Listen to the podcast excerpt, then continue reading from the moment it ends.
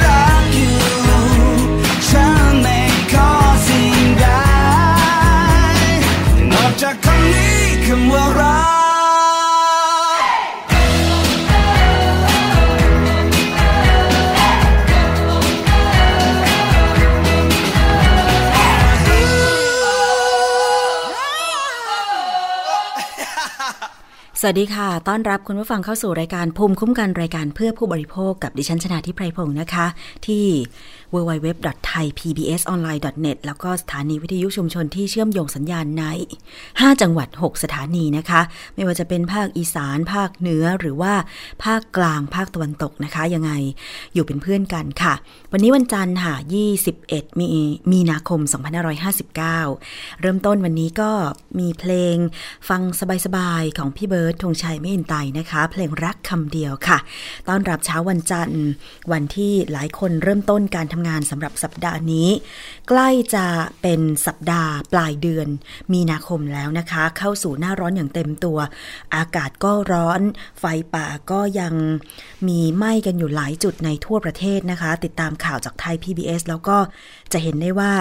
มีอาสาสมัครมีเจ้าหน้าที่ของภาครัฐเนี่ยนะคะ ลงไปในพื้นที่ช่วยกันดับไฟตามจุดต่างๆที่เกิดขึ้นน่ยนะคะ รวมถึงสถานการณ์ภัยแล้งการรายงานอย่างต่อเนื่องของผู้สื่อข่าวของไทย PBS แล้วก็มีรายการพิเศษด้วยแบ่งปันน้ำใจ ปันน้ำใช้นะคะ คุณผู้ฟังติดตามกันได้ค่ะ อีกเยอะแยะมากมายเลยสำหรับในช่วงหน้าร้อนนี้นะคะสสุดสัปดาห์ที่ผ่านมาก็มีการรณรงค์ปิดไฟ หนึ่งชั่วโมงตามสถานที่สำคัญต่างๆนะคะ แล้วก็เห็นบอกว่ามีความพยายามในการที่จะรณรงค์อย่างต่อเนื่อง เพราะว่าปิดไฟหนึ่งชั่วโมง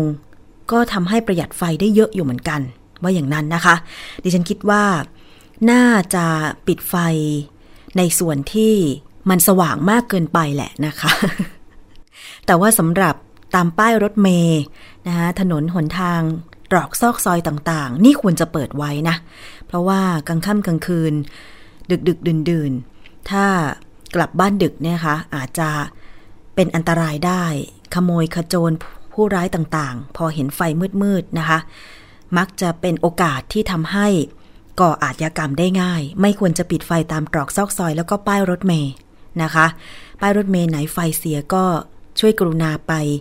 เปลี่ยนหลอดหน่อยเถอะ ปรับปรุงให้มันสว่างหน่อยเถอะ นะคะ ไม่ใช่ว่ามีแต่ป้ายโฆษณาที่สว่างสว่างนะคะสว่างจนบางทีแบบ มันไปกระทบกับสายตาคนขับรถตอนกลางคืนนะคะอันนั้นเป็นไฟของเอกชนสำหรับป้ายโฆษณาไฟตามใต้ทางด่วน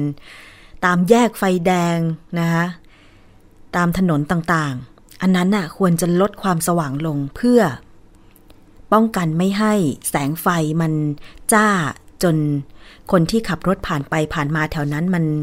ควบคุมรถได้ลำบากนะคะ เพราะว่าบางคนเนี่ยตาแพ้แสง ดิฉันเองก็เป็นนะคะ คนที่ทำงานออฟฟิศที่ต้องใช้จอคอมพิวเตอร์นานๆเนี่ยนะคะ พอระยะหลังๆ รู้สึกว่าตาตัวเองสู้แสงไม่ได้ อย่างแสงอาทิตย์ตอนสักเที่ยงเป็นต้นไปนี่ เวลาออกไปข้างนอกต้องใช้แว่นกันแดด ไม่ใช่เพื่อความเท่นะคะ เพื่อ สายตาของเรา เพราะว่าพอตามันสู้แสงไม่ได้เนี่ยมันก็จะต้องหลับตา มันไม่เหมือนเด็กๆที่สามารถที่จะสู้ทนได้ทุกสภาพนะคะ คนมันแก่แล้วก็อย่างนี้แหละนะ แต่ว่าคนในยุคปัจจุบันเนี่ย ตาแพ้แสงกันเยอะนะ เป็นต้อเนื้อกันตั้งแต่วัยหนุ่มวัยสาวยังก็มีเลย ดิฉันเห็นเพื่อนๆหลายคนในออฟฟิศเนี่ยนะคะ บอกว่าเป็นต้อเนื้อ จะต้องไปทำการรักษาผ่าตัดอะไรก็แล้วแต่ทั้งๆทที่ อายุเพิ่งจะ 30 นิดๆก็เป็นแล้วนะ มันไม่เหมือนเมื่อก่อนที่คนจะเป็นโรคเกี่ยวกับสายตาต้องคนวัยที่อายุ 50 ปีขึ้นไปหรือ 60 ปี เดี๋ยวนี้ 30 นิด ๆ ก็เป็นโรคเกี่ยวกับสายตากันแล้ว เพราะว่าวิถีชีวิตของเราเปลี่ยนไปนะคะ อันนี้ก็เลยพูดต่อเนื่องกันมายาวเลย จากเรื่องของการรณรงค์ประหยัดไฟ ปิดไฟตามสถานที่ต่าง ๆ มาถึงเรื่องของต้อเนื้อได้ยังไงไม่ทราบเหมือนกัน มาดูการสัญจรของผู้คนในกรุงเทพในเช้าวันนี้ การเดินทางก็เร่งรีบ แต่คาดว่าใครที่ใช้รถไฟฟ้า AirPod Link ก็อาจจะไปทำงานสายนะคะ วันนี้เมื่อเวลาประมาณ 9 นาฬิกาที่ผ่านมามีรายงานบอกว่า รถไฟฟ้า AirPod Link ขัดข้องนะคะ เป็นเส้นทางจากสนามบินสุวรรณภูมิมุ่งหน้าสถานีพญาไทขัดข้องเนื่องจากกระแสไฟฟ้าตกที่สถานี รามคำแหงทำให้รถไฟฟ้าทั้งระบบเกิดความล่าช้า เจ้าหน้าที่กำลังเร่งแก้ไขแล้วก็เพื่อที่จะดันรถไฟฟ้าที่ดับเข้าสู่สถานีรามคำแหงนะคะ อันนี้ก็ต้องรายงานคุณผู้ฟังค่ะบ้านดิฉันก็อยู่รามคำแหง เมื่อช่วงนี่แหละประมาณ 8 นาฬิกากว่าๆไม่แน่ใจตอนนั้นเนี่ยนะคะ ปรากฏว่าไฟฟ้าที่คอนโดดับ ไฟที่ห้องก็ไม่มีใช้ไปหลายนาทีประมาณสัก 10 นาทีได้นะคะ ก็มีการสอบถามจากเพื่อนบ้าน บางตึกก็ไฟตกไฟดับแค่ไม่ถึงไม่ถึงประมาณสัก 5 นาที แต่ตึกดิฉันนี่ดับประมาณ 10 นาที นี่มันก็เลยกระทบไปถึงสถานีรถไฟฟ้า Airport Link ที่สถานีรามคำแหงด้วยนะคะ ขณะที่ผู้โดยสารค่ะ ต้องลงจากขบวนรถแล้วก็เดินเข้าสถานี หลายคนมีอาการหน้ามืดเป็นลมเนื่องจากว่าขาดอากาศหายใจ บางส่วนก็ถูกส่งตัว รักษาที่โรงพยาบาลนะคะพลเอกดารัน ยุทธวงศุขกรรมการและรักษาการ กรรมการผู้อำนวยการใหญ่บริษัทรถไฟฟ้าจำกัดก็เปิดเผยว่า ได้แก้ปัญหาแล้วก็เคลื่อนย้ายผู้โดยสารออกไปหมดแล้ว อ้างว่าการไฟฟ้านครหลวงเนี่ย ส่งไฟไม่เสถียรทำให้ไฟฟ้าตก มีผู้โดยสารเป็นลม 4-5 คนนะคะส่งโรงพยาบาลหนึ่งคน แล้วก็คาดว่าจะสามารถเดินรถตามปกติได้ในเร็วๆนี้นะคะ แล้วก็พร้อมที่จะเตรียมหารือกับการไฟฟ้า ปรับปรุงระบบสำรองไฟ และเตรียมนำรถเข้าสู่ การซ่อมบำรุงครั้งใหญ่เพื่อป้องกันปัญหานะคะ ขณะที่ผู้โดยสารที่ได้รับผลกระทบในช่วงเช้าวันนี้ สามารถที่จะนำตั๋วรถไฟฟ้า AirPort Link นั้นไปขอคืนเงินได้ค่ะ นายอมสินชีวพฤกษ์รัฐมนตรีช่วยว่าการกระทรวงคมนาคมก็ระบุบอกว่า เหตุที่รถไฟฟ้า Airport Link ขัดข้องเนื่องจากระบบไฟของการไฟฟ้านครหลวงขัดข้อง และระบบไฟสำรองในรถก็เสียด้วย โดยขณะนี้อยู่ระหว่างการจัดซื้อ ในเดือนมิถุนายนปี 2559 นี้ค่ะทั้งนี้ Airport Link ยังมีรถอีก 6 ขบวน ที่สามารถรับส่งได้ตามปกติ ไม่น่าเชื่อนะ ไฟฟ้าของการไฟฟ้านครหลวงขัดข้อง จะส่งผลกระทบถึงรถไฟฟ้า Airport Link ได้ ซึ่งตรงนี้หลายคนก็บอกว่า น่าจะมีการปรับปรุงระบบสำรองไฟให้ดี เพราะว่าถ้ามันเป็นอย่างนี้บ่อยๆ เนี่ยไม่ดีแน่ ๆ ดิฉันเห็นภาพคิดว่าคุณผู้ฟังหลายท่านที่ ดูตาม Facebook หรือรายงานทวิตเตอร์ตามข่าวตามช่องต่างๆ โดยเฉพาะไทย PBS ก็ดีเนี่ยนะคะ ก็อาจจะพอเห็นภาพที่ผู้โดยสารต้องลงจากขบวนรถเนื่องจากว่า พอรถเสียนานๆเนี่ยมันก็ไม่มีอากาศหายใจ มันแออัด น่าเห็นใจผู้โดยสารมาก ๆ เลยทีเดียวนะคะ แล้วก็รางของรถไฟฟ้า Airport Link เนี่ยก็สูงพอสมควรนะ ถ้าเราไปติดอยู่บนนั้นก็หวัดเสียวเหมือนกันนะคะ คุณผู้ฟัง อันนี้เป็นทุกข์ของผู้โดยสารรถไฟฟ้า Airport Link ค่ะ เอาละมาถึงอีกเรื่องหนึ่งที่เราจะต้องตามกันต่อนะคะ เสนอกันไปหลายสัปดาห์แล้ว ความกังวลเกี่ยวกับการใช้ยาปฏิชีวนะในการเลี้ยงสัตว์ เพื่อบริโภคเนี่ยนะคะคุณผู้ฟัง เมื่อหลายสัปดาห์ก่อนมูลนิธิเพื่อผู้บริโภค แล้วก็เครือข่ายผู้บริโภคเองก็มีการถแถลงข่าวและรณรงค์ ขอให้ร้านฟาสต์ฟู้ด5แห่งในเมืองไทยที่ใช้เนื้อสัตว์จากฟาร์มต่างๆเนี่ยนะคะ งดซื้อเนื้อสัตว์จากฟาร์มที่ใช้ยาปฏิชีวนะในการเลี้ยงสัตว์ เนื่องจากเกรงว่าจะตกค้างในสัตว์แล้วก็ ส่งผลกระทบมาถึงผู้บริโภคที่ทานเข้าไปทำให้เกิดเชื้อดื้อยาขึ้นได้นะคะ เพราะว่าคนเองเวลาไม่สบายก็อาจจะต้องมีการทานยาปฏิชีวนะ นั่นทางหนึ่งที่คนได้รับ แต่ว่าอีกทางหนึ่งก็คือมีความกังวลว่าจากเนื้อสัตว์ที่เราบริโภคเข้าไปนี่แหละนะคะผู้อำนวยการมูลนิธิชีววิถีค่ะ คุณวิทูลเลี่ยนจำรูน ก็มีการออกมาเรียกร้องให้หน่วยงานที่เกี่ยวข้อง เปิดเผยข้อมูลการปนเปื้อน ยาปฏิชีวนะในอุตสาหกรรมการเลี้ยงสัตว์ เพื่อที่จะป้องกันความเสี่ยง ต่อผลกระทบกับสุขภาพของผู้บริโภคในระยะยาว พร้อมสร้างมาตรฐานตรวจสอบอย่างเข้มข้น ไม่ให้กระทบต่อการส่งออกเนื้อสัตว์ด้วยนะคะคุณวิทูลได้กล่าวถึงสถานการณ์การใช้ยาปฏิชีวนะในอุตสาหกรรมเลี้ยงสัตว์ของไทยไว้ดังนี้ค่ะ ปัจจุบันนะครับ คือทางวิธีเนี่ยเน้นเรื่องของสารเคมีกำจัดศัตรูพืชเป็นหลักนะครับ แต่ว่าในกรณีของการใช้ยาปฏิชีวนะเนี่ยเราก็มีความกังวลมากนะครับ เพราะว่า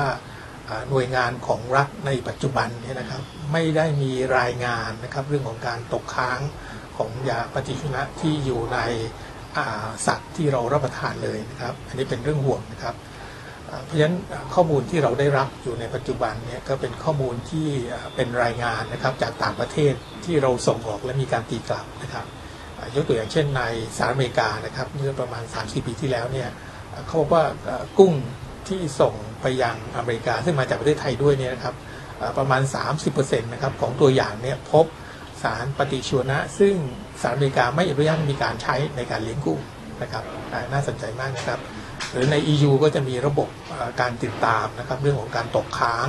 ของยาปฏิชีวนะซึ่งก็ก็พบอยู่เป็นระยะนะครับการตกค้างจากประเทศไทยนะครับแต่ว่าปัญหาที่ผมคิดว่ามันเป็นเรื่องใหญ่นะครับ ก็คือว่าคือสัตว์เลี้ยงนะครับที่เรารับประทานอยู่ในปัจจุบันนะครับมันจะไม่ใช่มีเฉพาะกลุ่มที่เราส่งออกเท่านั้นนะครับคือที่เราส่งออกอย่างเช่นตัวอย่างไก่เนื้อนะครับ เราส่งออกประมาณ 30%ที่เราผลิตได้นะครับ หรือกุ้งเนี่ยเราก็ส่งออกประมาณครึ่งหรือเกินครึ่งนะครับที่เราผลิตได้ เพราะฉะนั้นเรื่องนี้เนี่ยมันก็อาจจะมีเขาเรียกว่าเราอาจจะได้ผลพลอยได้จากการเตือนภัยจากฝั่งประเทศผู้นำเข้าแต่ว่าปัญหาใหญ่ก็คือว่ามีสัตว์นะครับที่เลี้ยงโดยใช้ยาปฏิชีวนะอีกหลายตัวนะครับ ซึ่งเราไม่ได้ส่งออกแต่เราผลิตเพื่อบริโภคภายในเป็นหลักไอ้ตรงเนี้ยมาตรฐานเรา ผมคิดว่าอยู่ในสถานการณ์ที่น่ากลัวนะครับ เพราะไม่มีตัวชี้วัดเลยนะครับ อันแรกก็คือหมูแทบจะร้อยเปอร์เซ็นต์คือเราบริโภคเพื่อบริโภคภายในประเทศนะครับ แล้วคนไทยก็บริโภคเยอะมากนะครับอันที่สองก็คืออปลาน้ำจืดนะครับและปลาน้ำจืดเนี่ยประมาณสักเจ็ดสิบเปอร์เซ็นต์นะครับหรือมากกว่าเนี่ยเป็นปลานิลหรือปลาทับทิมซึ่งมันต้องใช้ยาปฏิชีวนะเพราะมีการเลี้ยงอย่างหนาแน่นในกระชังนะครับ แล้วก็มีการใช้ประโยชน์ซึ่งมีการควบคุมน้อยมากนะครับ แล้วก็แทบไม่มีรายงานว่ามีการไปตรวจนะครับการตกค้างหรือไม่นะครับ อีกอันก็ไก่ไข่นะครับ แต่ว่าไก่เป็นประเภทเดียวกับไก่เนื้อนะครับเพราะฉะนั้นการเลี้ยงก็จะคล้ายๆกันนะครับ แต่ว่าไก่ไข่เราก็บริโภคภายในประเทศเป็นหลักนะครับ เพราะฉะนั้นความหรือความห่วงใยของเราตอนนี้นะครับ อาจจะแบ่งเป็น 2 ประเด็นใหญ่ๆก็ได้นะครับ ประเด็นที่หนึ่งก็คือว่าพวกเนื้อสัตว์ที่เราส่งออก นะครับไอ้ตรงนี้ต้องตรวจด้วยเหมือนกันนะครับ ไม่ใช่จะพึ่งประเทศข้างนอกนะครับ ที่เขาแจ้งเตือน เพราะว่าเราไม่รู้ว่าบางรายการผลิตที่เขาผลิตเพื่อบริโภคภายในเป็นหลักเนี่ยอย่างกุ้งหรือไก่เนื้อเนี่ยจะมีการใช้สารหรือไม่ ในเมื่อเราไม่เห็นในตัวเรียกสถิติ การแจ้งเตือนแบบที่เราเห็นในต่างประเทศใช่ไหมครับ อันนี้คือประเภทที่หนึ่งนะครับประเภทที่สองก็คือว่า ประเภทที่เราเลี้ยงเพื่อบริโภคภายในเลยนะครับ อันนี้เราแทบจะไม่มีเลยนะครับระบบเนี่ยเพราะฉะนั้นต้องทำระบบติดตามเรื่องนี้ขึ้นมาครับค่ะนั่นเป็นสถานการณ์การใช้ยาปฏิชีวนะในอุตสาหกรรมเลี้ยงสัตว์ของคนไทยนะคะ ไม่เฉพาะเนื้อหมูเนื้อไก่เท่านั้นตอนนี้ การเลี้ยงปลานินปลาในกระชังก็ยังใช้ยาปฏิชีวนะเป็นจำนวนมากด้วย เพราะว่าปลาที่เลี้ยงลักษณะนี้เนี่ยก็จะอ่อนแอจากการอยู่ กันเป็นจำนวนมากนะคะ จึงต้องใช้ยาปฏิชีวนะเพื่อป้องกันปลาตายด้วย อย่างที่คุณวิทูลเลี่ยนจำรูนผู้อำนวยการมูลนิธิชีววิถีบอกไปนะคะว่า ประเทศไทยเราไม่มีระบบตรวจสอบ สารตกค้างที่เข้มงวดทำให้ประชาชนเนี่ยไม่ทราบ ถึงข้อมูลจากหน่วยงานที่เกี่ยวข้องอย่างเช่นกรมปศุสัตว์หรือกรมประมง ว่ามีการสำรวจการใช้ยาปฏิชีวนะในอุตสาหกรรมเหล่านี้ในปริมาณเท่าไหร่ แล้วก็ถ้าไม่มีการควบคุมแบบนี้ ต่อไปอาจจะส่งผลกระทบไม่เพียงแต่การบริโภคภายในประเทศเท่านั้น ที่จะทำให้ผู้บริโภคเนี่ยได้รับผลกระทบจากการตกค้างของยาปฏิชีวนะในเนื้อสัตว์เหล่านี้ อาจจะกระทบถึงการส่งออกของประเทศไทย ไปยังภูมิภาคต่างๆ ของโลกด้วย โดยเฉพาะยุโรปและสหรัฐอเมริกานะคะการถูกตรวจสอบ การปนเปื้อนของสินค้า ถ้าเกิดว่ามีการปนเปื้อนจริงเนี่ยก็อาจจะถูกตีกลับนะคะ แล้วก็ในกุ้งด้วย อย่างเมื่อประมาณที่3 3ปีที่ผ่านมาก็ถูกสหรัฐอเมริกาเนี่ยตรวจพบการปนเปื้อน แล้วก็ตีกลับถึงร้อยละ 30 เพราะฉะนั้นเนี่ยจึงมีข้อเรียกร้องต่อภาครัฐและหน่วยงานที่เกี่ยวข้อง ให้ดำเนินการในการลดการใช้ยาปฏิชีวนะในการเลี้ยงสัตว์ไปฟังคุณวิทูลอีกครั้งค่ะคือขณะนี้เนี่ยทั้งกรมปศุสัตว์นะครับ ซึ่งดูแลการเลี้ยงกุ้งและไก่ก็ต้องการเลี้ยงหมูและก็ไก่นะครับ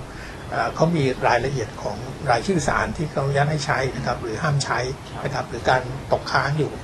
ตอนนี้ที่เขายังขาดก็คือว่าการที่จะต้องมีการเขาประเมินผลติดตาม หรือเฝ้าระวังนะครับ เรื่องนี้แล้วต้องมีการรายงานรายงานสู่ประชาชนเป็นระยะนะครับ แต่ว่าเราจะทราบดีว่าประชาชนและผู้บริโภคเนี่ยแทบจะไม่ทราบเรื่องนี้เลยนะครับ ผมว่านี่เป็นหน้าที่ของ หน่วยงานที่จะต้องแจ้งเตือน เพราะตอนนี้เรื่องยาปฏิชีวนะเป็นเรื่องใหญ่ของผู้บริโภคทั่วโลกในปัจจุบันนะครับอันที่ 2 คือกรมประมง อันนี้ก็เช่นเดียวกันนะครับกรมประมงนี้น่าห่วงมาก ๆ ในกรณีของการเลี้ยงปลาน้ำจืดนะครับไอ้ตรงนี้เราก็แทบจะไม่เห็นเช่นเดียวกันนะครับเพราะฉะนั้นสองหน่วยงานนี้มีหน้าที่จะต้องเขาเรียกว่าทำกระบวนการเฝ้าระวัง และก็ประกาศบอกให้ประชาชนทราบนะครับว่ามีการตกค้างของสารอะไรบ้างนะครับ แล้วก็ การตกค้างนั้นเนี่ยอยู่ในระดับปลอดภัยหรือไม่ปลอดภัย มีสารที่ห้ามใช้ในประเทศอื่นเราเจอหรือเปล่านะครับอันนี้จำเป็นต้องทำครับ ค่ะ แล้วนอกจากนั้นนะคะถึงแม้ว่ากรมปศุสัตว์เองหรือหน่วยงานอื่นๆเนี่ยจะมีการออกข้อปฏิบัติอย่างเช่น การให้เกษตรกรผู้เลี้ยงสัตว์ เมื่อมีการใช้ยาปฏิชีวนะไม่ว่าจะเป็นการให้ทาน ให้กินนะคะหรือว่าการฉีดยาปฏิชีวนะ เพื่อป้องกันโรคต่างๆ ให้สัตว์เนี่ยนะคะ ก็ให้ทิ้งระยะเวลาก่อนการที่จะชำแหละเนื้อสัตว์เหล่านั้น แต่ทีนี้ว่ามันเป็นมาตรการในการควบคุมการใช้ยาปฏิชีวนะที่ดีพอหรือยังนะคะแล้วอยากจะให้เพิ่มเติมในส่วนไหนคุณวิทูลเองก็มีข้อเสนอค่ะ คืออย่างนี้ครับคือการเลี้ยงหมูเนี่ยมีคนที่เกี่ยวข้องเนี่ยเป็นแสนคนนะครับเป็นแสนคน ไก่เนี่ยอาจจะเป็นหลักหมื่นนะครับที่เกี่ยวข้องนะครับปลานี่ก็เป็นหลักแสนคนนะครับเพราะฉะนั้นไอกระบวนการเรียกว่าการควบคุมเนี่ยมันอาจจะต้องทำหลายแบบนะครับแบบหนึ่งก็เหมือนที่กรมทำอยู่นะครับ ก็มีกำหนดระยะเวลาชัดเจน แต่ว่าเราจะไม่มีทางทราบนะครับว่าฟาร์มเหล่านั้นทั้งหมดเนี่ยได้ปฏิบัติตามเกณฑ์ที่กรมหน่วยงานราชการกำหนดหรือไม่ ไอ้ตรงนี้เองครับที่ท่านมีความจำเป็นจะต้องสร้างระบบเฝ้าระวังและเตือนภัยขึ้นมานะครับ แล้วก็มีการเปิดเผยข้อมูลนั้นเนี่ยเป็นระยะอย่างโปร่งใสด้วยนะครับ ซึ่งผมว่าถ้าไม่มีหน่วยงานใดทำนะครับอาจจะต้องอาจจะต้องพยายามผลักดันท่านหน่วยงานราชการเป็นเจ้าของเรื่องไม่ทำนะครับ อาจจะเราอาจจะต้องเรียกร้องให้อย่างเช่นสถาบันทางวิชาการก็ดีนะครับ ออกมาทำหน้าที่นี้ก็ได้นะครับ ค่ะ นั่นเป็นข้อเรียกร้องของผู้อำนวยการมูลนิธิชีววิถีนะคะ ว่าจะต้องให้ข้อมูลที่ถูกต้องแก่ประชาชนและผู้บริโภคได้รับทราบ เกี่ยวกับการใช้ยาปฏิชีวนะในอุตสาหกรรมการเลี้ยงสัตว์เพื่อการบริโภค เพราะว่าการปิดกั้นข้อมูลจะยิ่งเกิดความเสี่ยงต่อสุขภาพในระยะยาว เพราะเราจะไม่รู้เลยนะคะว่านอกจากยาปฏิชีวนะที่เมื่อเราเจ็บป่วยเรากินเข้าไป ซึ่งก็อาจจะตกค้างในร่างกายของเรากำจัดไม่หมดอะไรก็ตามนะคะแล้วก็อาจจะส่งผลถึงเเชื้อดื้อยาที่ตามมา แล้วถ้ายิ่งเราบริโภคเเนื้อสัตว์ที่ใช้ยาปฏิชีวนะในการรักษาอะไรต่างๆเนี่ยไม่ได้รับข้อมูลก็มันก็ตกค้างนะคะตกค้างปุ๊บก็ส่งผลมาถึงคนกิน แล้วทำยังไงล่ะทีนี้ ผู้บริโภคได้รับผลกระทบเต็ม ๆ เลยทีเดียวนะคะ คุณผู้ฟังการดื้อยาอย่างที่ดิฉันเองได้สัมภาษณ์นะอาจารย์เภสัชกร นิยดาไปก็คือมันจะเกิดการดื้อยาที่ต่อไป จะไม่มียาไหนรักษาโรคของเราหายอีกต่อไป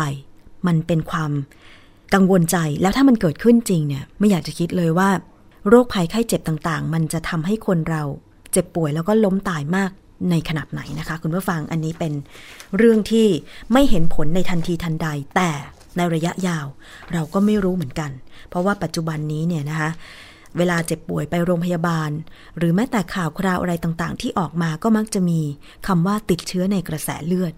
คือมันไม่มียาตัวไหนที่จะรักษาหายแล้ว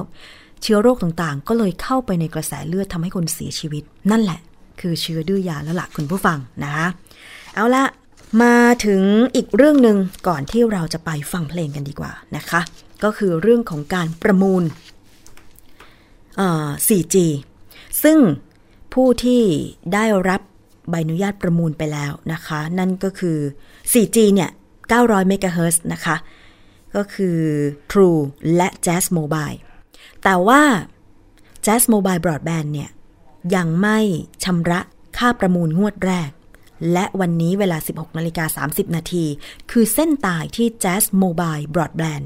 จะต้องนำเงินมาจ่ายค่าประมูล 4G คลื่น 900 เมกะเฮิรตซ์ซึ่งกสทช ก็ยอมรับว่ายังมีการประสานกับแจ๊สแบบไม่เป็นทางการ ว่าแจ๊สยังพยายามที่จะหาเงินมาให้ได้ตามกำหนด แต่ยังไม่ได้มีความชัดเจนว่าจะเป็นวิธีไหนนะคะซึ่งเงินงวดแรกที่แจ๊สจะต้องนำไปจ่ายก็คือ 8,040 ล้านบาท แบงก์การันตีอีก 75,654 ล้านบาท ส่วนของแบงก์การันตีที่เป็นปัญหานี่แหละนะคะ คาดเดากันไปหลายทางบ้างว่าแจ๊สเนี่ยน่าจะหาเงินได้ทัน แต่บางฝ่ายก็ว่า ไม่น่าจะหาเงินได้ทันนะคะ ซึ่งกรณีหาเงินได้เนี่ยนักวิเคราะห์หลักทรัพย์หลายค่ายยังเชื่อว่าเงินที่นำมาจ่าย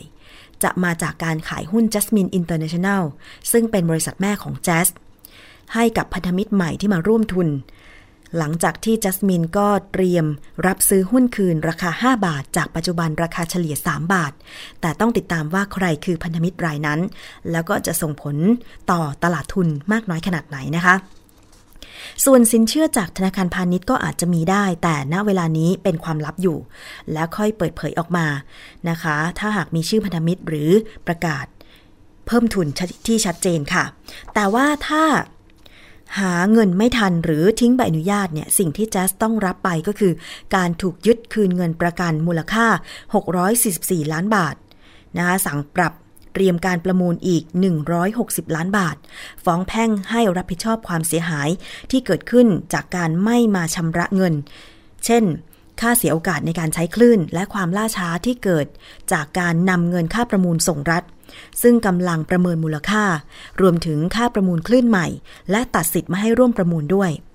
กสทชบอกว่ายึดหลักไม่ให้ประเทศเสียโอกาสทางรายได้ จากการจัดประมูลและจัดสรรคลื่น แต่อาจจะกระทบกับผู้ใช้โทรศัพท์มือถือก็คือ ทางเลือกการใช้บริการจากผู้รับอนุญาต ก็จะเหลือ 3 รายเท่าเดิมนะคะ ซึ่งตอนที่ Jazz Mobile Broadband ประมูลคลื่น 4G คลื่น 900 เมกะเฮิรตซ์ได้ หลายคนก็คาดหวังนะคะว่า มีผู้ให้บริการรายใหม่เข้ามา อาจจะมีการเปลี่ยนแปลง เรื่องของค่าบริการบ้างนะคะหรือว่าเรื่องของคุณภาพการให้บริการบ้าง ก็ต้องคอยดูวันนี้ทั้งวันนะคะ ซึ่งทางกสทช ก็ทราบมาว่ามีการเตรียมสถานที่อะไรต่างๆ เพื่อที่จะรอนะคะ ถ้าหากว่าทาง Jazz Mobile Broadband มีการเข้าไปชำระเงินค่าประมูลงวดแรก ในวันนี้ก็ต้องติดตามรายงานข่าวกันต่อทางไทย PBS นะคะ แล้วถ้ามีความเคลื่อนไหวประการใด เดี๋ยวรายการภูมิคุ้มกันค่ะ จะนำมาเสนอกันต่อไปแน่ ๆเลย ช่วงนี้มีเพลงให้ฟังเพราะๆนะคะ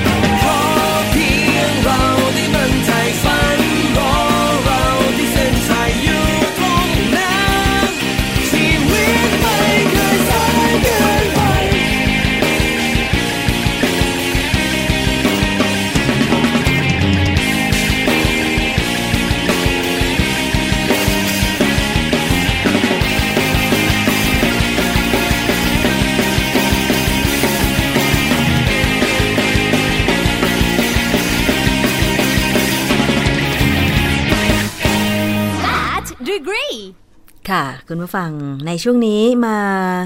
เข้าสู่ช่วงนานาสาระนะคะ คุณยศพรไปดูซิว่าวันนี้จะมีเรื่องอะไรมานำเสนอ แต่ที่แน่ ๆ เนี่ย เป็นเรื่องสำคัญสำหรับใครที่กำลังลดความอ้วนนะคะ นานาสาระ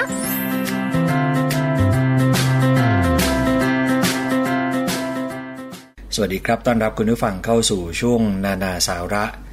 กับผมยศพรพยุงสุวรรณนะครับ เป็นช่วงหนึ่งในรายการภูมิคุ้มกัน ทุกวันจันทร์และพฤหัสบดีสองวันที่เราจะกลับมาพบกัน และมาติดตามประเด็นที่น่าสนใจที่ผมก็จะรวบรวม มาเพื่อนำเสนอให้คุณผู้ฟังในฐานะผู้บริโภคเนี่ยได้ทราบนะครับ วันนี้สิ่งที่นานาสาระอยากจะมานำเสนอเนี่ยก็เป็นอีกครั้งหนึ่ง ที่เราจะมานำเสนอในเรื่องของการลดน้ำหนักนะครับ เราได้เคยมีโอกาสนำเสนอเรื่องนี้หลายต่อหลายครั้งครับคุณผู้ฟัง ทั้งวิธีการในการลดน้ำหนักอย่างถูกต้อง อย่างถูกวิธี จะต้องเลือกทานอะไรออกกำลังกายแบบไหนนะครับ ซึ่งก็มีคุณผู้ฟังหลายท่านได้มีโอกาสนำไปใช้บ้าง และเห็นผลนะครับ คือถ้าเราทำตามขั้นตอน ซึ่งสิ่งที่นานาสาระเอามานำเสนอเนี่ยก็เป็นคำแนะนำจากผู้เชี่ยวชาญจากคุณหมอ ซึ่งมีประสบการณ์ในเรื่องนี้ หรือว่าศึกษาเกี่ยวกับเรื่องนี้มาโดยตรง และยังรวมไปถึงประสบการณ์ของคนที่เคยผ่านช่วงเวลาของการลดน้ำหนัก อย่างปลอดภัย และสามารถพยุงน้ำหนัก ให้รักษาระดับ เป็นที่พึงพอใจ ไปนานแสนนานนะครับคุณผู้ฟัง แต่พูดถึงเรื่องของการลดน้ำหนักเนี่ยจริงๆแล้วก็มีคำแนะนำเหมือนกันอีกด้านหนึ่งนะครับคือสิ่งที่ไม่ควรทำในช่วงที่คุณผู้ฟังลดน้ำหนักนะครับการที่เราคิดจะไดเอทลดความอ้วนหรือว่าลดน้ำหนักเพื่อให้หุ่นสวยเป๊ะดูดีเนี่ยก็เป็นเรื่องที่ดี แต่ถ้าเราเลือกใช้วิธีที่ผิด อาจจะให้ผลเสียมากกว่าผลดีก็ได้ วิธีการที่นานาสาระจะมานำเสนอในวันนี้เนี่ยนะครับ ก็ต้องขอบคุณข้อมูลดีๆ ที่นานาสาระได้เข้าไปอ่านที่ไทยรัฐออนไลน์ วิธีการที่หลายคนก็การันตีนะครับว่าเห็นผลไวเลยได้ข้อสรุปว่า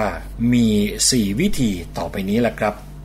ที่ไม่ควรทำแต่จะส่งผลดีต่อน้ำหนักที่ลดลงของคุณผู้ฟัง อย่างแน่นอนนะครับ ผลที่ตามมาไม่มีเอฟเฟกหุ่นเสีย และไม่มีโยโย่เอฟเฟกอย่างแน่นอน ถ้าเราสามารถทำตามวิธีการที่นานาสาระที่ผมจะมาแนะนำในวันนี้นะครับ แล้วก็ยังเป็นผลดีต่อสุขภาพ ไม่เป็นการทำร้ายสุขภาพด้วย ไม่เหมือนกับวิธีการในการลดน้ำหนักทั้งยาลดน้ำหนัก หรือว่าการออกกำลังกายแบบหักโหมจนเกินไป หรือการอดจนระบบในร่างกายเนี่ยรวนไปหมด อย่างนั้นเนี่ยสุขภาพจะไม่ค่อยดี แต่วิธีการ 4 วิธีการที่ไม่ควรทำต่อจากนี้ไปนี่แหละครับ คือคำตอบสำหรับคนที่กำลังจะลดน้ำหนักในตอนนี้ สิ่งแรกเลยก็คือว่าการไดเอทด้วยการเลือกทานอาหาร คือเลือกทานบางประเภท ไม่ทานให้ครบห้าหมู่ ไม่ทานให้ครบ ประเภทต่างๆนะครับ สิ่งที่เราจะเคยได้ยินคนเลือกนะครับคุณผู้ฟังก็คือเป็นพวกไข่ต้ม สลัดผัก ซุปต่างๆ โฮวีดหรือพวกผลไม้ จริงอยู่ครับว่าสิ่งเหล่านี้เนี่ยช่วยให้คุณผู้ฟังเนี่ยลดความอ้วนได้ แต่คำถามก็คือว่าเราจะต้องทานอีกสักกี่ถ้วยกี่จานนะครับ ถึงจะเพียงพอกับความต้องการของร่างกาย แป๊บแป๊บเดียวเนี่ยเดี๋ยวก็หิวอีกละ ก็เลยทำให้อยากทานน้นทานนี่เนี่ยจุกจิกตามมา ก็เลยเกิดคำถามขึ้นเสมอนะครับ ว่าเมื่อเป็นอย่างนี้เนี่ยเมื่อไหร่จะผอม ดีไม่ดีนะครับคุณผู้ฟังถ้าทานแบบนี้เป็นประจำทุกวัน โรคที่ตามมาโรคหนึ่ง ซึ่งหลายคนไม่อยากเป็นแน่นอนก็คือ โรคขาดสารอาหาร มีความเสี่ยงที่จะเป็นโรคนี้ได้เหมือนกันนะครับ ลองคิดดูครับว่าถ้า คุณผู้ฟังเน้นย้ำทานแต่อาหารที่ลดความอ้วนอยู่แบบนั้น ก็จะทำให้ไม่ได้รับสารอาหารประเภทอื่นเนี่ยเข้าสู่ร่างกายเลย คือคนเราเนี่ยต้องการสารอาหารที่หลากหลายมากประเภทที่จำเป็นกับร่างกาย แต่เรากลับไปเลือกทานอาหารที่ไม่ได้ครบประเภทต่างๆ ที่ร่างกายต้องการนะครับก็หมายถึงอาหารลดความอ้วนซึ่งเรามุ่งที่จะ ทานแต่แบบนั้นอย่างเดียวเนี่ยแบบนี้เนี่ยร่างกาย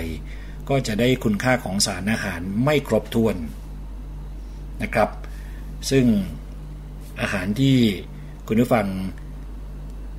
ทานก็อาจจะช่วยลดน้ำหนักได้ในระยะเวลาสั้นๆ แต่ก็ต้องแลกมากับโรคที่ว่าไป แล้วก็ผลที่ตามมาก็อาจจะไม่เป็นอย่างที่ตั้งใจไว้เนี่ยก็คือว่าคุ้มกันหรือเปล่านะครับ วิธีแรกคือ diet ด้วยการเลือกทานอาหารคือทานไม่ครบประเภทที่ว่า ต่อมาก็คือการลดความอ้วน หรือลดน้ำหนักด้วยการดีท็อกซ์นะครับ คือเพิ่งทานไปหยกหยกก็คิดจะเอาอาหารออกแล้ว คือที่เราจะเห็นคนไปล้วงคออ้วกนะครับ คือคิดว่าสารอาหารเนี่ยอยู่ในร่างกายเรียบร้อยก็เลยใช้วิธีการที่ว่านี้ ก็คือการรีดน้ำหนักแล้วก็กระชับหน้าท้อง หลายคนคิดว่าเมื่อทำแบบนี้เนี่ยหน้าท้องก็จะแบนราบทุกครั้ง วิธีการที่ว่านี้เนี่ยมีการตั้งคำถามนะครับว่าถูกต้องหรือไม่ซึ่งโดยสามัญสำนึกเนี่ยก็คงตอบได้เต็มปากเต็มคำว่าไม่น่าจะถูกต้อง คือไม่มีผลทางวิทยาศาสตร์ไหนเลยที่วิเคราะห์ยืนยันออกมาว่าดีจริง และเห็นผลในระยะยาวนะครับ เมื่อคุณผู้ฟังทานไปแล้วถ่ายออกมาเลย ไม่เพียงจะทำให้รู้สึกกลับมาหิวอีกครั้ง จนอาจจะต้องทานอาหารเนี่ยเข้าไปอีก ร่างกายของคุณผู้ฟังเนี่ยยังอาจจะไม่ได้ดูดซึมสารอาหาร เอาไปใช้อย่างเต็มที่ด้วยนะครับทางที่ดีเนี่ยก็คือว่าควรจะปล่อยให้เป็นไปตามกระบวนการทำงานของร่างกายนี่น่าจะดีกว่าครับ ถ้าอยากจะหุ่นสวยหุ่นเป๊ะแบบจริง ๆ แล้วเนี่ย วิธีการง่ายๆ และคลาสสิกมากในการลดน้ำหนักก็คือคุณผู้ฟังทานให้น้อยลง แต่ต้องครบทั้ง 5 หมู่ ครบทุกประเภทนะครับ คือควบคุมอาหารให้น้อยลง และเน้นการเบิร์นด้วยการออกกำลังกายแทน น่าจะดีกว่านะครับ นี่คือวิธีการที่ 2 ที่ไม่ควรทำสามก็คือการไดเอทด้วยยามหัศจรรย์ทั้งหลายครับ คือคุณผู้ฟังสมัยนี้เนี่ยก็ชอบใช้สารพัดตัวช่วย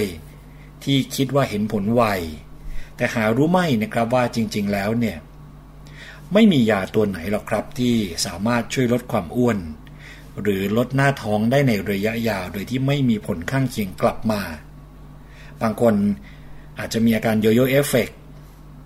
หุ่นดูอวบขึ้นบ้างนะครับ มีอาการใจสั่นพ่วงด้วยอาการหน้ามืด วิงเวียนตามมาอีก สารพัดอาการที่อาจจะเกิดขึ้นกับตัวของคุณผู้ฟัง แต่ก็อีกนั่นแหละนะครับ พอเห็นว่าหลายคนเลือกใช้วิธีการทั้งอาหารเสริมและยาต่างๆเนี่ยเห็นผล ทานไปแป๊บเดียว หรือแม้กระทั่งตัวเราเองเนี่ยทานไปแป๊บเดียวก็น้ำหนักลงอย่างที่ตั้งใจไว้ เป็นที่น่าพอใจก็เลยคิดว่า เป็นวิธีการที่ถูกต้องและเป็นวิธีการที่ดี นะครับคุณผู้ฟัง แต่ก็อย่างที่ได้บอกไปว่าอาการที่จะตามมาและเกิดขึ้น กับคนจำนวนไม่น้อย คือจะบอกว่าทุกคนเลยก็คงพูดได้ไม่เต็มปากนะครับ แต่เท่าที่ลองสังเกตจากคนที่อยู่รอบตัวของคุณผู้ฟังก็ได้นะครับ ไม่ต้องไปมองไกล ก็จะเห็นว่าโอกาสของการกลับมาโยโย่เอฟเฟกเนี่ย มีมากจริง ๆนะครับ การที่เราทานยาลดความอ้วน พร้อมๆกับการลดน้ำหนักด้วยเนี่ย ตรงนี้ก็อาจจะทำให้ไม่ได้รับสารอาหารที่เพียงพอนะครับ ก็เตือนว่าสุขภาพเนี่ยจะเสีย แล้วก็ได้สารอาหารไม่ครบหมู่นะครับ คือทางที่ดี เป็นทางออกของการลดการใช้ยาที่ว่านี้ก็คือว่าคุณผู้ฟังทานอาหารที่มีประโยชน์ครับ และอาหารที่ว่านี้เนี่ยควรจะมีกากใยช่วยในเรื่องของการขับถ่ายมาก ๆ น่าจะดีกว่า ดีกว่าการที่ไปทานยาลดความอ้วน ไปทานยาระบาย หรืออาหารเสริมที่โฆษณากันแบบผิด ๆ นะครับ นี่คือวิธีการที่ 3 ครับ สุดท้ายคือการ ไดเอท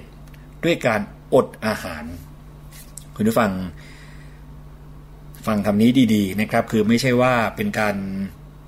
ลดอาหารคือลดอาหารเนี่ยน่าจะเป็นเรื่องที่ดี แต่ว่าบางคนลดความอ้วนเนี่ยก็หักดิบไปเลย คืออดอาหาร คือทำนองเดียวกันนะครับว่าแทนที่จะดีเนี่ยก็อาจจะเป็นเรื่องที่เลวร้ายกว่าก็เป็นได้ คือหลายคนคิดนะครับว่าการอดอาหารเนี่ยเป็นหนึ่งวิธีที่จะช่วยลดน้ำหนักได้ไว และกำจัดหน้าท้องไปได้อย่างรวดเร็ว แต่จริงๆแล้วเนี่ยนอกจากจะไม่ได้เกิดประโยชน์ ยังทำให้คุณผู้ฟังก็อาจจะกลายเป็นโรคขาดสารอาหาร ระบบการเผาผลาญพลังงานในร่างกายก็จะทำงานผิดปกติ และเมื่อไหร่ที่คุณผู้ฟังเลิกอดอาหารนะครับ และหันมาทานเป็นปกติเนี่ย มันก็จะส่งผลให้ระบบเผาผลาญแปรปรวน จนเกิดโยโย่เอฟเฟกกลับมาอวบอ้วนอีกครั้งหนึ่ง เพราะฉะนั้นครับแทนที่ คุณผู้ฟังจะอดอาหาร ก็ควรจะเปลี่ยนมาเป็นการควบคุมอาหาร ทานแต่น้อยนะครับไม่ต้องไปทานเยอะในแต่ละมื้อ แต่ว่าจำนวนมื้อเนี่ยต่อวันอาจจะไม่ใช่แค่สามมื้อก็ได้ อาจจะเป็น 4 หรือ 5 มื้อ แต่เพียงแค่ให้คุณผู้ฟังทานให้น้อยลง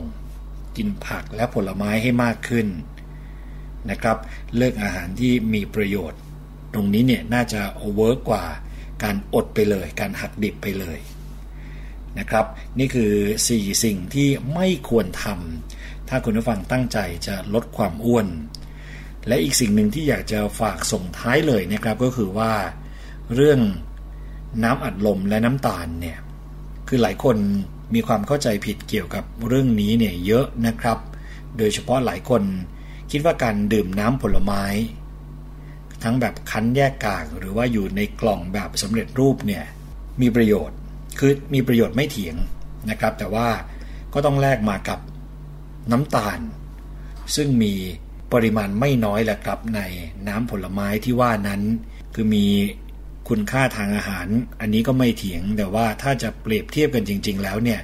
ระหว่างน้ำผลไม้กับผลไม้สดที่เป็นลูกๆ น้ำผลไม้เนี่ยมีคุณค่าทางอาหารน้อยกว่าครับคุณผู้ฟัง เพราะว่าน้ำผลไม้เนี่ยไม่ได้ใยอาหาร วิตามิน และเกลือแร่ เพราะว่าสิ่งเหล่านี้เนี่ยจะสูญเสียไปในเวลาอันรวดเร็วนะครับ นอกจากนั้นเนี่ยถ้าขั้นตอนการเตรียม ไม่ถูกหลักอนามัยก็อาจจะได้รับเชื้อโรค ที่ทำให้เกิดการติดเชื้อในทางเดินอาหารได้นะครับ การลดบริโภคน้ำตาลเนี่ยง่ายที่สุดเลยก็คือ ลดปริมาณ หรือที่ถูกก็คือเลิกดื่มน้ำอัดลม น้ำหวาน น้ำผลไม้คั้นแยกกาก ชาเขียวรสน้ำผึ้งนมรสหวานหรือแม้แต่นมเปรี้ยวนะครับซึ่งที่ว่ามาเนี่ยมีน้ำตาลเป็นองค์ประกอบค่อนข้างเยอะ เครื่องดื่มที่ว่านี้ครับคุณผู้ฟังหนึ่งแก้ว จะให้พลังงานสูงในเวลาอันรวดเร็ว แต่กลับกันไม่ทำให้คุณผู้ฟังรู้สึกอิ่ม ก็เลยทำให้น้ำหนักเพิ่มขึ้นได้อย่างรวดเร็ว แล้วก็คนที่เป็นเบาหวานเนี่ยก็จะควบคุมระดับน้ำตาลได้ยากกว่าด้วยนะครับ คุณผู้ฟัง แต่จะว่าไป ถึงแม้ว่าเป็นผลไม้เป็นลูกๆก็ไม่ใช่หมายความว่าทานเยอะไป จะมีประโยชน์หรือว่าดี คือถ้ากินมากเกินไปในผลไม้บางชนิดเนี่ยก็เสี่ยงนะครับที่คุณผู้ฟังจะได้คาร์โบไฮเดรตและน้ำตาล มากจนเกินพอดีในแต่ละวัน เช่นอย่างทุเรียนมะม่วงสุกนะครับคือหลายคนกินข้าวเหนียวทุเรียนหรือว่าข้าวเหนียวกับมะม่วงเนี่ยตรงนี้ถ้าเยอะเกินไปคุณผู้ฟังก็มีความเสี่ยงที่จะได้คาร์โบไฮเดรตและน้ำตาลที่มากเกินไปได้ด้วยเช่นเดียวกัน เพราะฉะนั้นง่ายๆครับคือทางสายกลาง คือดีที่สุดทานแต่พอดีนะครับคุณผู้ฟัง และนี่คือสิ่งที่วันนี้นานาสาระมานำเสนอให้คุณผู้ฟัง ได้ติดตามรับฟังนะครับกับสิ่งที่ไม่ควรทำในช่วงของการลดน้ำหนักนะครับ ก็เป็นการมองอีกมุมหนึ่ง ให้คุณผู้ฟังได้เห็นและสามารถนำไปใช้ได้ในช่วงของการลดน้ำหนักของคุณผู้ฟังในชั่วโมงนี้ครับ และนี่คือเรื่องราวที่วันนี้เรามานำเสนอให้คุณผู้ฟังได้ติดตามรับฟัง กลับมาพบกันใหม่กับช่วงนานาสาระในรายการภูมิคุ้มกัน วันพระราชบดีที่กำลังจะมาถึงนี้ครับ วันนี้ผมยศพรพยุงสุวรรณต้องขอตัวลาไปก่อนแล้ว สวัสดีครับ นานาสาระ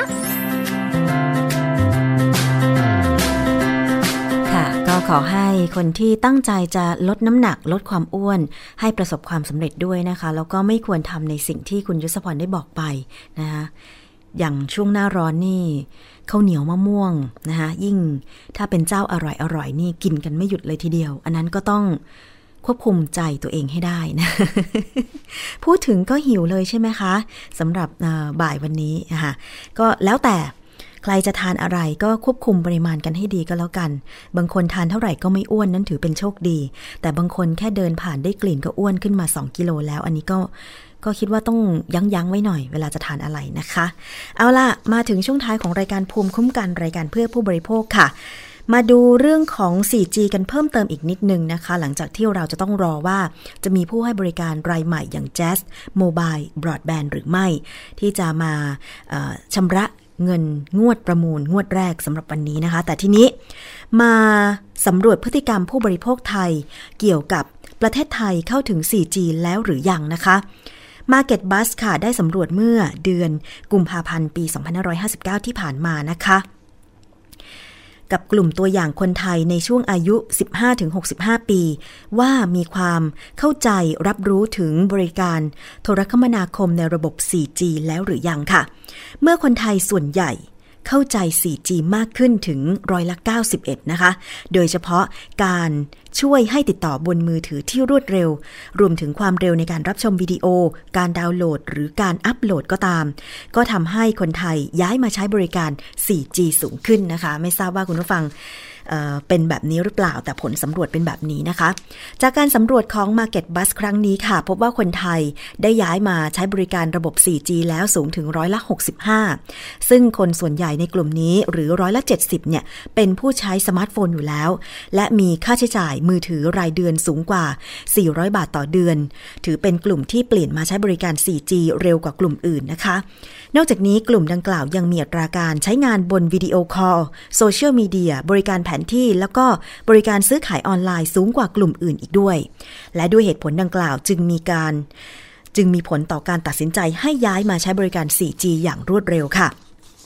อย่างไรก็ตามนะคะ ผู้บริโภคยังมีเหตุผลที่ตัดสินใจเปลี่ยนมาใช้บริการ 4G ที่แตกต่างกันออกไปก็ประกอบไปด้วย ร้อยละ 57 นะคะ ตัดสินใจเพราะว่า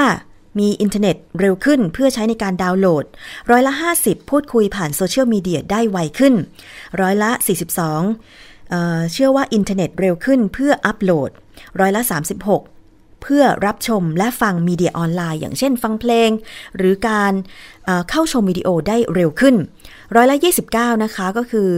อที่ย้ายมาใช้ 4G เพราะว่าเครือข่ายครอบคลุมทั่วประเทศ ร้อยละ 24 วิดีโอคอลมีคุณภาพสูง และร้อยละ 23 เป็นการอัปเกรด เพราะอัตราค่าใช้จ่ายรายเดือนเท่าเดิมนะคะ ก็เลยอัปเกรดเพิ่มมาเป็น 4G นั่นเองค่ะ จากผลการวิจัยรายงานว่าร้อยละ75 ของผู้ใช้สมาร์ทโฟน ที่เปลี่ยนมาใช้บริการ 4G มีความพึงพอใจกับการให้บริการ โดยผลการศึกษาของ Marketbuzz แสดงให้เห็นว่าผู้ใช้บริการร้อยละ 22 บอกว่าบริการ 4G ดีมาก ๆ หากเทียบกับบริการก่อนหน้านี้ และอีกร้อยละ 50 บอกว่าดี ส่วนผู้ที่ยังไม่ได้ใช้บริการ 4G ตั้งใจว่าจะอัปเกรดเป็น 4G ภายในอีก 12 เดือนข้างหน้านี้ค่ะนายแกรนบาโทลีประธานเจ้าหน้าที่บริหาร Market Bus บริษัท b u s y b จำกัด ก็กล่าวถึงภาพรวมของตลาดมือถือของไทย ว่ามีมูลค่าตลาดสูงถึง 6,700 ล้าน ดอลลาร์สหรัฐ หรือราวๆ 237,000 ล้านบาทค่ะ โดยทุกวันนี้นะคะ มือถือมีบทบาทสำคัญ แล้วก็กลายเป็นส่วนหนึ่งในวิถีชีวิตคนไทยไปแล้ว และคนไทยก็พร้อมที่จะเรียนรู้และเปิดโอกาส ที่จะมองหาบริการรูปแบบใหม่บนมือถือ รวมไปถึงการดูทีวีดิจิตอลคอนเทนต์วิดีโอคอลช้อปปิ้งออนไลน์ และเข้าถึงโซเชียลมีเดียต่างๆ ทั้งด้านสาระความรู้และความบันเทิงด้วย และจากการพัฒนาสิ่งใหม่ๆ บนโซเชียลเน็ตเวิร์กนี่เองนะคะทำให้หลายองค์กรได้เริ่มปรับเปลี่ยน และจัดสรรงบประมาณ การตลาดบนมือถือและสื่อออนไลน์มากขึ้น รวมถึงมีการเลือกใช้สื่อที่ทันสมัย เพื่อให้เข้าถึงกลุ่มเป้าหมายได้อย่างรวดเร็ว และครอบคลุมมากยิ่งขึ้น เพื่อตอบโจทย์ไลฟ์สไตล์ของผู้บริโภคในยุคดิจิทัลมากขึ้นนั่นเองค่ะ แต่ทั้งนี้ทั้งนั้นดิฉันยังขอเรียนย้ำเหมือนเดิมว่า ผู้บริโภคก็ต้องรู้เท่าทันสื่อออนไลน์ต่าง ๆ เหล่านี้ด้วย เมื่อมันมากับความเร็วเห็นไหมคะว่า ตอนนี้เนี่ยรายงานข่าวไม่ต้องรอดูหน้าจอทีวีอีกต่อไป สามารถที่จะรับชมทาง Facebook Live ก็ได้ทาง Twitter นี่ก็ทวิตไม่กี่ตัวอักษรก็ทราบแล้ว ทั้งภาพแล้วก็ภาพเคลื่อนไหวต่างๆ แต่เราก็ต้องเช็คแหล่งที่มาของข่าวด้วยว่า มีความน่าเชื่อถือหรือไม่อย่างไร เพื่อป้องกันการหลอกลวง แล้วก็การสร้างความ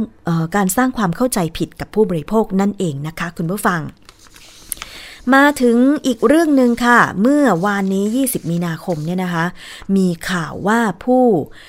ไปเล่นเครื่องเล่นชนิดหนึ่งที่สวนน้ำวานานาวาหัวหินนะคะเเกิดตกลงมาซึ่งเป็นเด็กด้วยเนี่ยนะคะ แล้วก็ได้รับบาดเจ็บ มีเพจ Seafood at Home Delivery ค่ะได้รายงานภาพนะคะ ได้โชว์ภาพแล้วก็ข้อความนะคะ ว่ามีเด็ก เข้าไปเล่นนะคะ เครื่องเล่นที่วานานาวาหัวหินตกลงมาจากเครื่องเล่นนะคะทำให้เด็กหัวกระแทกหมดสติไหลลงมาตามท่อ หน้าคว่ำจมอยู่กับน้ำหมอมาช่วยให้หายใจและทำเอ็กซเรย์ทั้งตัวสมองปกติและกระดูกไม่หัก แต่ว่าแพนั้นคว่ำทั้งลำเลย คนกระเด็นออกมา มีเด็กสลบหนึ่งคน เด็กอาเจียนหนึ่งคน แล้วก็เด็กฟันหักสามซี่ บาดเจ็บนะคะ คุณผู้ฟัง ก็มีคำชี้แจงจากส่วนน้ำวานานาวาหัวหินค่ะ ตามที่ได้มีการโพสต์ข้อความและรูปภาพเกี่ยวกับเหตุการณ์การเล่นเครื่องเล่นชนิดหนึ่ง ในสวนน้ำวานานาวาหัวหินเมื่อ 20 มีนาคม ก็ขอชี้แจงเหตุการณ์ดังกล่าวดังนี้นะคะ 1. ส่วนน้ำวานานาวาหัวหินได้ รับการออกแบบด้วยมาตรฐานเครื่องเล่นและความปลอดภัยระดับโลกโดยบริษัท White Water Waste Industry และบริษัทที่ปรึกษาความปลอดภัยคือบริษัท a l l e s and Associate จากอเมริกา และมีการตรวจสอบเครื่องเล่น พร้อมทั้งฝึกพนักงงานให้สามารถปฏิบัติหน้าที่เพื่อความปลอดภัยสูงสุดตลอดเวลา 2. เหตุการณ์ที่เกิดขึ้นกับเครื่องเล่นชนิดหนึ่งในสวนน้ำ เนื่องจากอุบัติเหตุกับแพยางหนึ่งลำ ที่มีผู้โดยสารทั้งหมด 6 คน ซึ่งทุกคนได้รับการปฐมพยาบาลเบื้องต้น จากเจ้าหน้าที่ของสวนน้ำตามขั้นตอน มาตรฐานความปลอดภัยสากล ก่อนที่จะมีการดำเนินการส่งผู้โดยสารทั้งหมด ไปที่โรงพยาบาลกรุงเทพหัวหิน เพื่อที่จะได้รับการตรวจเช็คร่างกายจากทางโรงพยาบาล อย่างถี่ถ้วน และตอนนี้ทุกท่านปลอดภัยดี โดยที่ทางศูนย์น้ำวานานาวาหัวหินได้เป็นผู้ดูแลค่าใช้จ่าย และค่ารักษาพยาบาลทั้งหมด และผู้บริหารของทางสวนน้ำได้เข้าพบ และทำความเข้าใจ พร้อมกับแสดงความเสียใจกับเหตุการณ์ที่เกิดขึ้น ทุกท่านเป็นที่เรียบร้อย เจ้าหน้าที่ของสวนน้ำทุกคนได้รับการอบรม และได้รับใบรับรองในการปฐมพยาบาลเบื้องต้น ชั้นพื้นฐานอยู่แล้ว และณเวลาที่เกิดเหตุได้ทำการช่วยเหลือตามขั้นตอน และตามมาตรฐานความปลอดภัยของสากลอย่างรวดเร็วทุกประการนะคะ 3. อย่างไรก็ตามทางสวนน้ำวานานาวาหัวหินยังไม่ทราบแน่ชัดถึงสาเหตุของของเรื่องที่เกิดขึ้น ในเบื้องต้นได้มีการติดต่อไปยังผู้ผลิตเครื่องเล่นก็คือบริษัท White Water Waste Industry แล้ว ซึ่งทางผู้ผลิตได้มีการส่งผู้เชี่ยวชาญมาตรวจสอบสาเหตุ และวางมาตรการด้านความปลอดภัยให้มากยิ่งขึ้น 4. ส่วนน้ำวานานาวาหัวหินมีความมุ่งมั่นอย่างจริงจัง และตระหนักถึงมาตรการ มาตรฐานการให้บริการ และความปลอดภัยระดับสูงต่อผู้ให้ต่อผู้ใช้บริการตลอดเวลานะคะ อันนี้เป็นย่อๆนะคะสำหรับเรื่องที่เกิดขึ้นที่สวนน้ำที่หัวหินเมื่อวานนี้ ก็เป็นอุทาหรณ์ได้เป็นอย่างดีช่วงนี้ปิดเทอม แล้วหน้าร้อนด้วยนะคะ ผู้ปกครองหลายคนอาจจะพาบุตรหลานไปเที่ยว ถ้าจะไปเที่ยวสวนน้ำสนุกปลอดภัยด้วยนะคะ ก็ต้องตรวจเช็คดูว่าเครื่องเล่นเหล่านั้นเนี่ยเหมาะกับ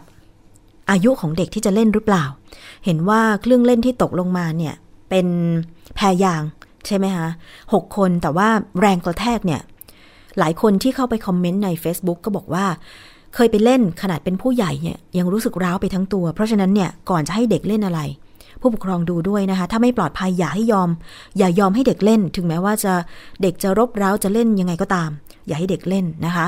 แล้วก็ต้องศึกษาปฏิบัติตามกฎระเบียบของสวนน้ำสวนสนุกอย่างเคร่งครัดด้วยค่ะ คุณผู้ฟัง เอาล่ะ วันนี้รายการภูมิคุ้มกันรายการเพื่อผู้บริโภคดิฉันชนาทิพย์ลาไปก่อนหมดเวลาแล้วนะคะ พรุ่งนี้เจอกับคุณสวนีดิฉันกลับมาใหม่วันพฤหัสบดี สวัสดีค่ะ เกราะป้องกัน เพื่อการเป็นผู้บริโภคที่ฉลาดซื้อ และฉลาดใช้ ในรายการ ภูมิคุ้มกัน